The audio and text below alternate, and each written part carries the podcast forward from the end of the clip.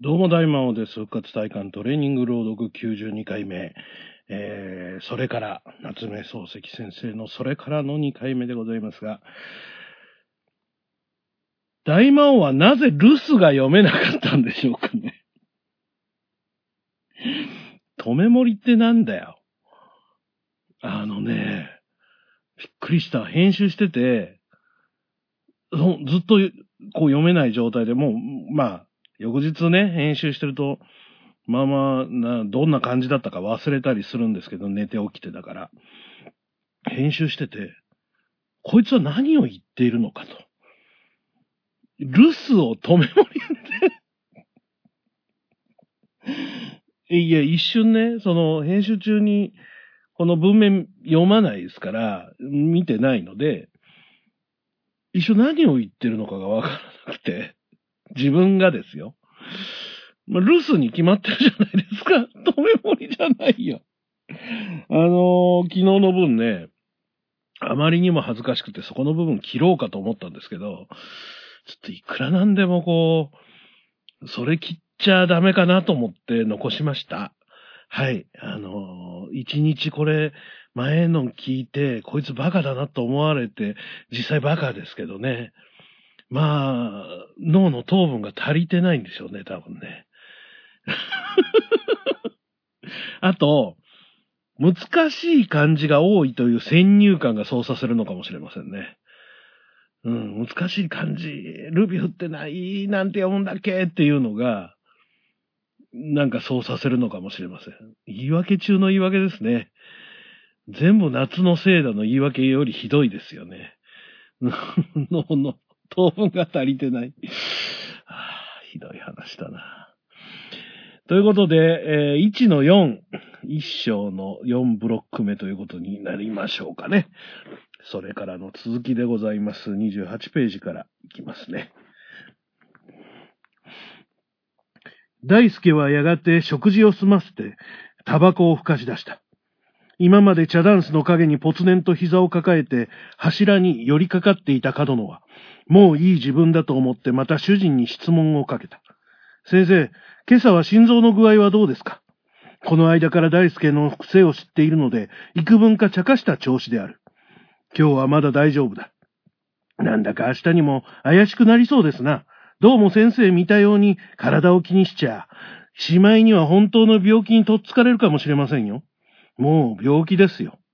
角野はただへいへいと言った限り、大輔の艶のいい顔色や肉の豊かな肩のあたりを羽織の上から眺めている。大輔はこんな場合になるといつでも、この青年を気の毒に思う。大輔から見るとこの青年の頭は、牛の脳みそでいっぱい詰まっているとしか考えられないのである。話をすると、平民の通る大通りを半丁くらいしかついてこない。たまに横丁へでも曲がると、すぐに迷子になってしまう。論理の地盤を縦に切り下げた行動などへは、点から足も踏み込めない。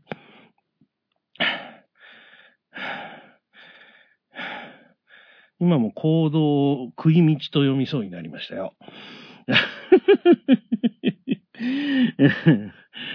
もうね、やだ。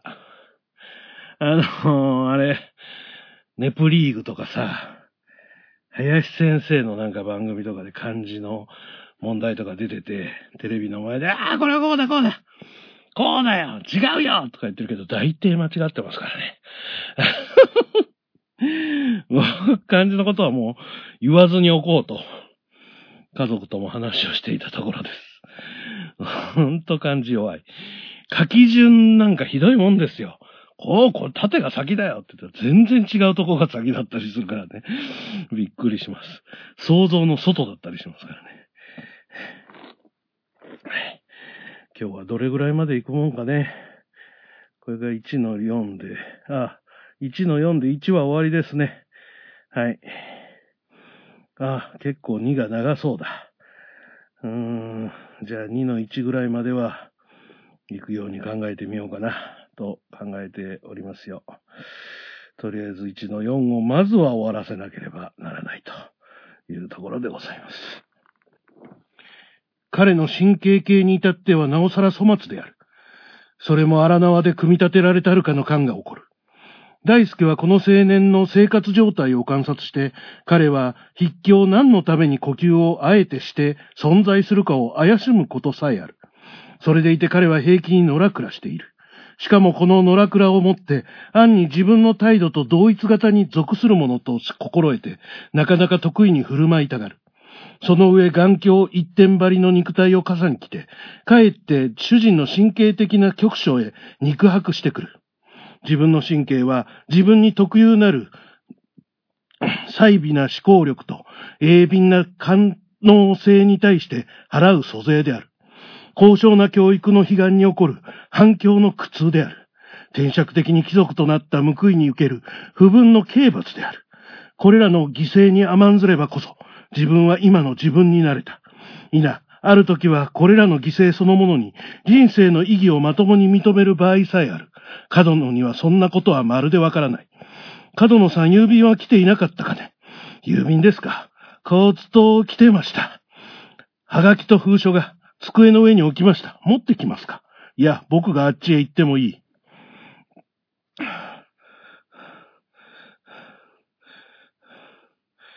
郵便ですか？カウツとって昨日も出た。カウツ。カウツ。なんだろう、カウツがわかんないな。とりあえずカウツって書いてあるから、カウツとは読んでますけど、これわからないんですよ。これどういう意味なのかが全然わからない。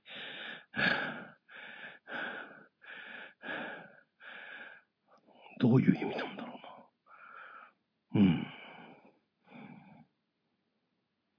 そういえばみたいなことかな。わかんない。わかんない。わかんないさ。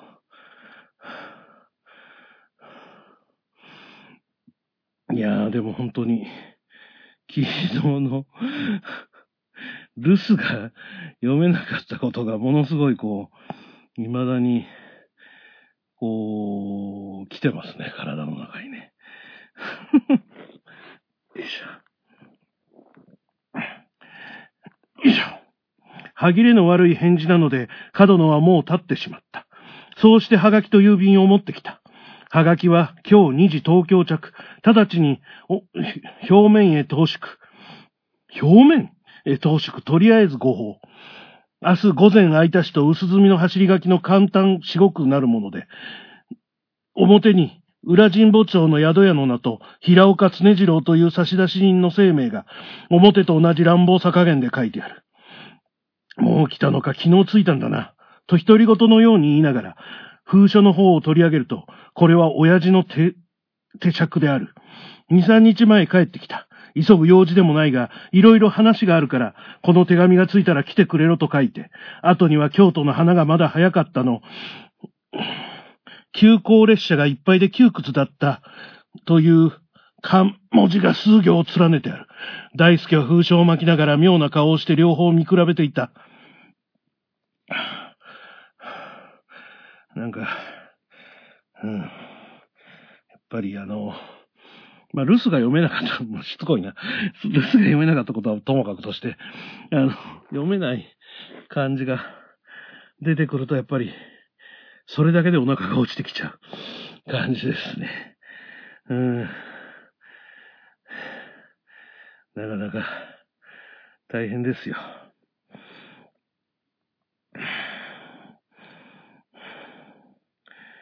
まだ7ページしか進んでおりません。うん。でももうなんか、しんどい。いやいや、いや、ダメだ。ダメだぞ。一生懸命頑張るんだぞ。よいしょ。君、電話をかけてくれませんかうちへ。はあ、お宅へ。なんてかけます。今日は約束があって待ち合わせする人があるから上がれないって。明日か、明後日、伺いますからって。はあ、どなたに親父が旅行から帰ってきて話があるから、ちょっと来いって言うんだが。何、親父を呼び出さないでもいいから、誰にでもそう言ってくれたまえ。はあ。角野は無造作に出て行った。大輔は茶の間から座敷を通って書斎へ、ま、帰った。見ると綺麗に掃除ができている。落ち椿もどこかへ吐き出されてしまった。大輔はくわ花瓶の右手にある組み重ねの書棚の前へ行って、上に乗せた重い写真帳を取り上げて立ちながら、金の留め金を外して一枚二枚と繰り始めたが、中頃まで来てピタリと手を止めた。そこには二十歳くらいの女の半身がある。大輔は目を伏せてじっと女の顔を見つめていた。ここで1の4が終わりです。ちょっと展開が、あの、来ましたね。うん。角のだけの話だった1の3までと違って、新しいキャラが、えー、何人か出てまいりました。あのね、花瓶、花瓶って読んだんだけど、クワヘイって書いてあるんですよ。花瓶と書いて、クワヘイって、えー、ルビが振ってあるんですけど、クワヘイ、か、貨幣かな？貨幣って読んだのか？クワはカーだろうと思うので、貨幣って読んだんですかね。僕は花瓶と、どう見ても花瓶なので、花瓶と読みましたが、クワヘイか。はあ、難しいな。この二十歳も、次出てきたら僕もう二十歳って読めないと思うな。し。はい。ということで、第2章、2の1に入ってまいります。とりあえず、あの、章というか、章の中の段落が非常にこう短く、えー、区切ってあるので、えー、ある意味この番組としてはやりやすいのかもしれないですけどね。あの、根性入れにくいと言えば入れにくいかもしれないです。あの、言ったらもう簡単に終われるからね。よいしょ、2の1。着物でも着替えてこっちから平岡の宿を訪ねようかと思っているところへ、折よく向こうからやってきた。車をガラガラと門前まで乗りつけて、ここだここだと火事棒を下ろさした声は、確かに3年前別れた時そっくりである。玄関で取り次ぎのばあさんをつらまえて、宿へガマ口を忘れてきたからちょっと20銭貸してくれと言ったところなどは、どうしても学校時代の平岡を思い出さずにはいられない。大輔は玄関まで駆け出して行って、手を取らぬばかりに給油を座敷へ上げた。どうした？まあ、ゆっくりするがいい。おや、椅子だね。と言いながら平岡は安楽椅子へ、どさりと体を投げかけた。十五巻目以上もあろうという我が肉に、三門の値打ちを置いていないような扱い方に見えた。それから椅子の背に坊主頭を持たして、ちょっと部屋の内を見回しながら、なかなかいいうちだね、思ったよりいいと褒めた。大輔は黙って巻きタバコ入れの蓋を開けた。それから以後どうだい？どうのこうのってまあいろいろ話すがね、元はよく手紙が来たから様子が分かったが、近頃じゃちっともよこさないもんだから。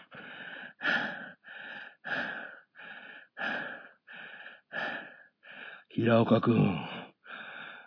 平岡くんはあれだね。あの、書生よりはマシっぽいね。どうなんでしょうか？わかりませんけど。キャラ的には、あの、あれよりはマシな感じがしなくもない感じがいたしますけども。ちょっと足が出てきました。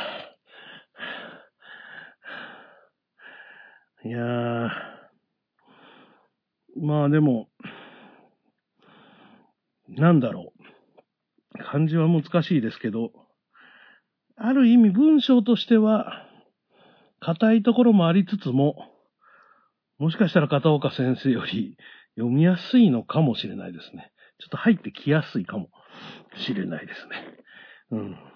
古い文章なんでね、あくまでも。あのー、あれですけど、内容的にはもしかしたら、かなとか思ったりします。まあ、それぞれのその、やっぱり、作家によってね、特徴がありますから。よし。いや、どこもかしこもご無沙汰で、と平岡は突然メガネを外して、背広の胸からシワだらけのハンケチを出して、目をパチパチさせながら吹き始めた。学校時代からの金眼である。大輔はじっとその様子を眺めていた。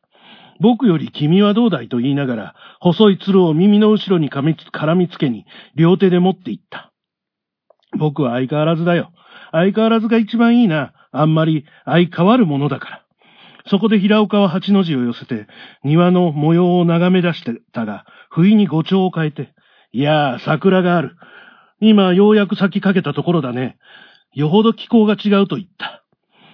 話の具合がなんだか、元のようにしんみりしない。大輔も少し気の抜けた風に、向こうはだいぶあったかいだろう。と、ついで同然の挨拶、ついで同然の挨拶をした。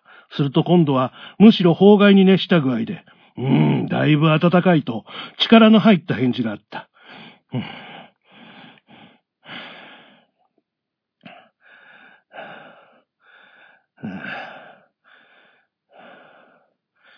まあ、しんどいね。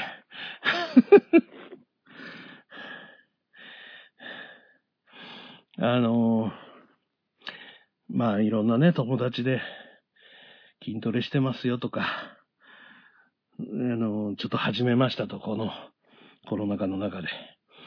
するとね、しっかりちゃんとやってるわけですよ。ウォーキングもやったりして。うん。あ、ちゃんとやってんだなと思ってね。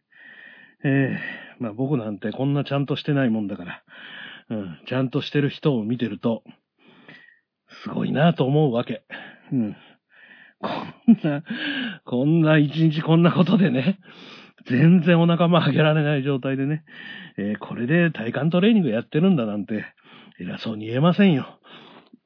偉そうに言えないけど、まあでも、やらないよりはマシ精神で、えー、続けていきます。よいしょ。それも自分の存在を急に意識して、はっと思った調子である。大輔はまた平岡の顔を眺めた。平岡は巻きタバコに火をつけた。その時ばあさんがようやく急須に茶を入れて持って出た。今しがた鉄瓶に水を差してしまったので、煮立てるのに暇が入ってつい遅くなってすみませんと言い訳をしながら、テーブルの上へ盆を乗せた。二人はばあさんの喋っている間、紫、師団の盆を見て黙っていた。紫、ああ、ばあさんは、紫。ばあさんは相手にされないので一人で愛想笑いをして座敷を出た。ありゃなんだいばあさんさ。雇ったんだ。飯を食わなくっちゃならないから。お世辞がいいね。大輔は赤の唇の両端を少し弓なりに下の方へ曲げて、下げすむように笑った。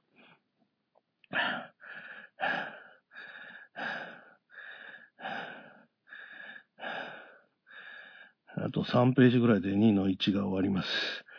うん。今の時点で、あの、26ページじゃあ16ページぐらいですね。16ページ。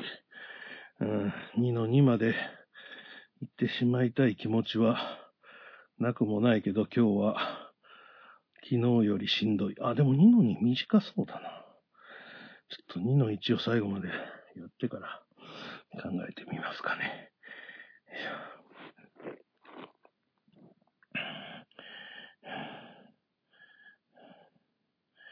よいしょ今までこんなところへ奉公したことがないんだから仕方がない。君のうちから誰かを連れてくればいいのに。大勢いるだろうみんな若いのばかりでね。と大輔は真面目に答えた。平岡はこの時初めて声を出して笑った。若けりゃ、なおさら結構じゃないか。とにかくうちの奴は良くないよ。あのばあさんの他に誰かいるのかい女性が一人いる。角野はいつの間にか帰って台所の方でばあさんと話をしていた。それぎりかい？それぎりだ。なぜ？サイ君はまだもらわないのかい？大輔は心持ち赤い顔をしたが、すぐ尋常一般の極めて平凡な調子になった。サイをもらったら君のところへ通知ぐらいするはずじゃないか。それよりか君の、と言いかけてピタリとやめた。で、2の1が終わりです。まあ、2の2までは、行くか。これで20ページぐらいですからね。2の2が、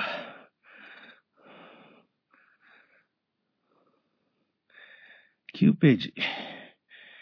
9ページか。うん。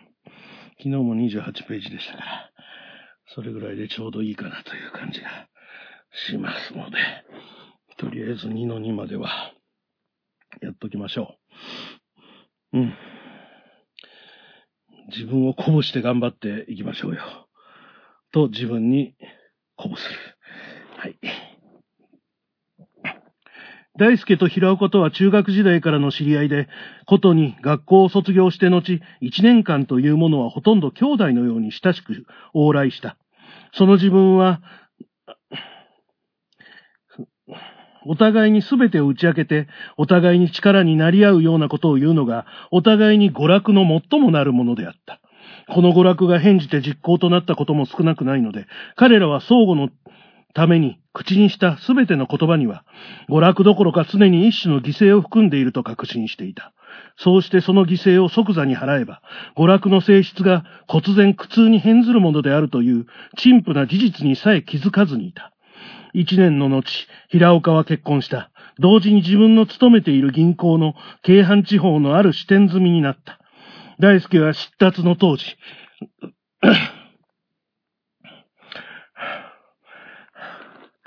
次のページまで行きたかったけど、ちょっと無理でした。なんかあの、やっぱりね、今、今時のその書き方、普通だったらひらがなのところが漢字になってたりとか、やっぱりするんですね。そういうところでちょっと迷っちゃう。そんなに難しい言葉じゃないのに、こう、例えばさっきの互いにとかでも、相互の語で、語だけなんですよ。互いにとかないんですよ。あの、振り、振り仮名じゃない、送り仮名がないんですね。だから、いがないの。語に、ボンって、って読んじゃう。互いに持って、すべてだね。互いにすべてがボン。平凡のボン。書いたりするので、難しいな。まあ、草迷宮でも散々あったんですけどね。やっぱり、1ヶ月現代文に2005年に書かれたものに、えー、まあそれでもちょっと古い表現を片岡さん使ってましたけど、えー、これほどではないですからね、さすがにね。よし。大輔は出立の当時、新夫婦を新橋の停車場に送って、愉快そうに時期帰ってきたまえと、平岡の手を握った。平岡は仕方がない、当分辛抱するさと打ちやるように言ったが、そのメガネの裏には得意の色が羨ましいくらい動いた。それを見たとき、大輔は急にこの友達を憎らしく思った。家へ帰って一日部屋に入ったなり考え込んでいた。兄嫁を連れて音楽会へ行くはずのところを断って、大いに兄嫁に気を揉ましたくらいである。平岡からは絶えず頼りがあった。安着のハガキ、向こうで世帯を持った放置、それが済むと支店勤務の模様、自己将来の希望いろいろあった。手紙の来るたびに大輔はいつも丁寧な返事を出した。不思議なことに大輔が返事を書くときは、いつでも一種の不安に襲われる。たまには我慢するのが嫌になって途中で返事をやめてしまうことがある。ただ、平岡の方から自分の過去の行為に対して、幾分か感謝の意を表してくる場合に限って、やすやすと筆が動いて比較的なだらかな返事が書けた。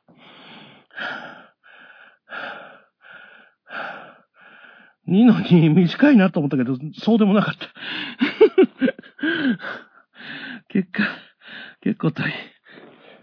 タオル。タオルちょうだい。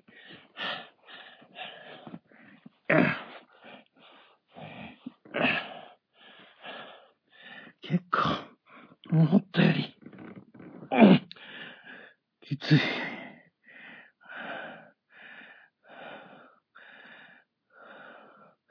あと5ページでございます。よし、あと5ページ。まあ、2回ですけど、その復活になる前のね、最初の体幹トレーニング朗読の5回をもうとっくに多分超えています、これ。はい。1の4で、2の1までじゃないの？おそらくですけど。その段落ごとに多分読んでたんでしょうから。さっきの1の2の1が終わった時点で僕は多分投げ出してしまったんだろうと思うので、この2の2からは未踏の地です。早いね。まだ51ページですよ。1061ページのうちの51ページで、すでにもう未踏の地です。えらいことだな。よいしょ。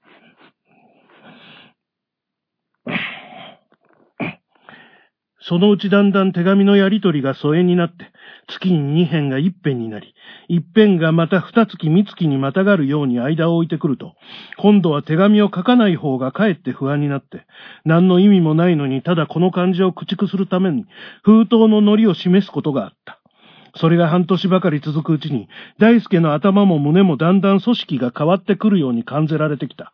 この変化に伴って、平岡曰く手紙を書いても書かなくっても、まるで苦痛を覚えないようになってしまった。現に大輔が一個を構えて以来、約一年余りというものは、この春年賀状の交換の時、おう。最後、あと一文なのに。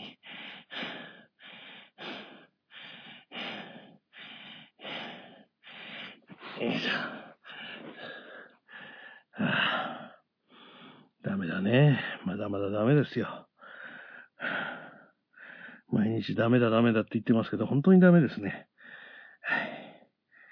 ま、言ったな。よいしょ。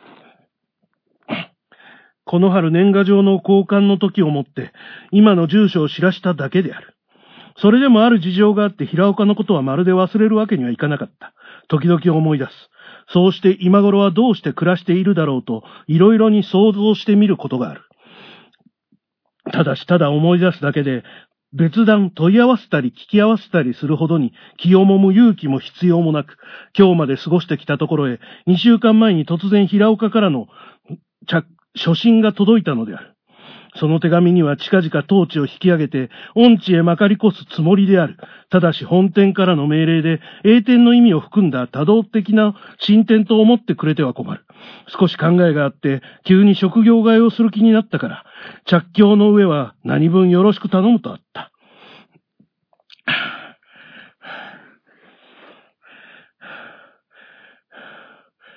ああ。平岡硬いよ、文章が。さっき散々片岡先生よりマシかもって言ったじゃないか。全然マシじゃないじゃないか。もうね、今日はあれだけど、やっぱりっていうのを毎回の変わっていくのはまだいいんですけど、一回のこのセンテンスの中で、こう、自分の気持ちが変わっていくっていうのが、またしんどいな。あと2ページほどなので、なんとか。この何分よろしく頼むの頼むは、本当の意味の頼むか、または単に事例上の頼むか不明だけれども、平岡の一心上に急激な変化のあったのは、争うべからず、事実である。大輔はその時ハッと思った。それで会うや否やこの変動の一部始終を聞こうと待ち受けていたのだが、不幸にして話が逸れて容易にそこへ戻ってこない。折を見てこっちから持ちかけると、まあゆっくり話すとかなんとか言ってなかなか拉致を開けない。大輔は仕方なしにしまいに、久しぶりだから、そこいらで飯でも食おうと言い出した。平岡はそれでもまだいずれゆっくりを繰り返したがるのを無理に引っ張って近所の西洋料理へ上がった。はい。ということで、2の2終わりまして55ページ。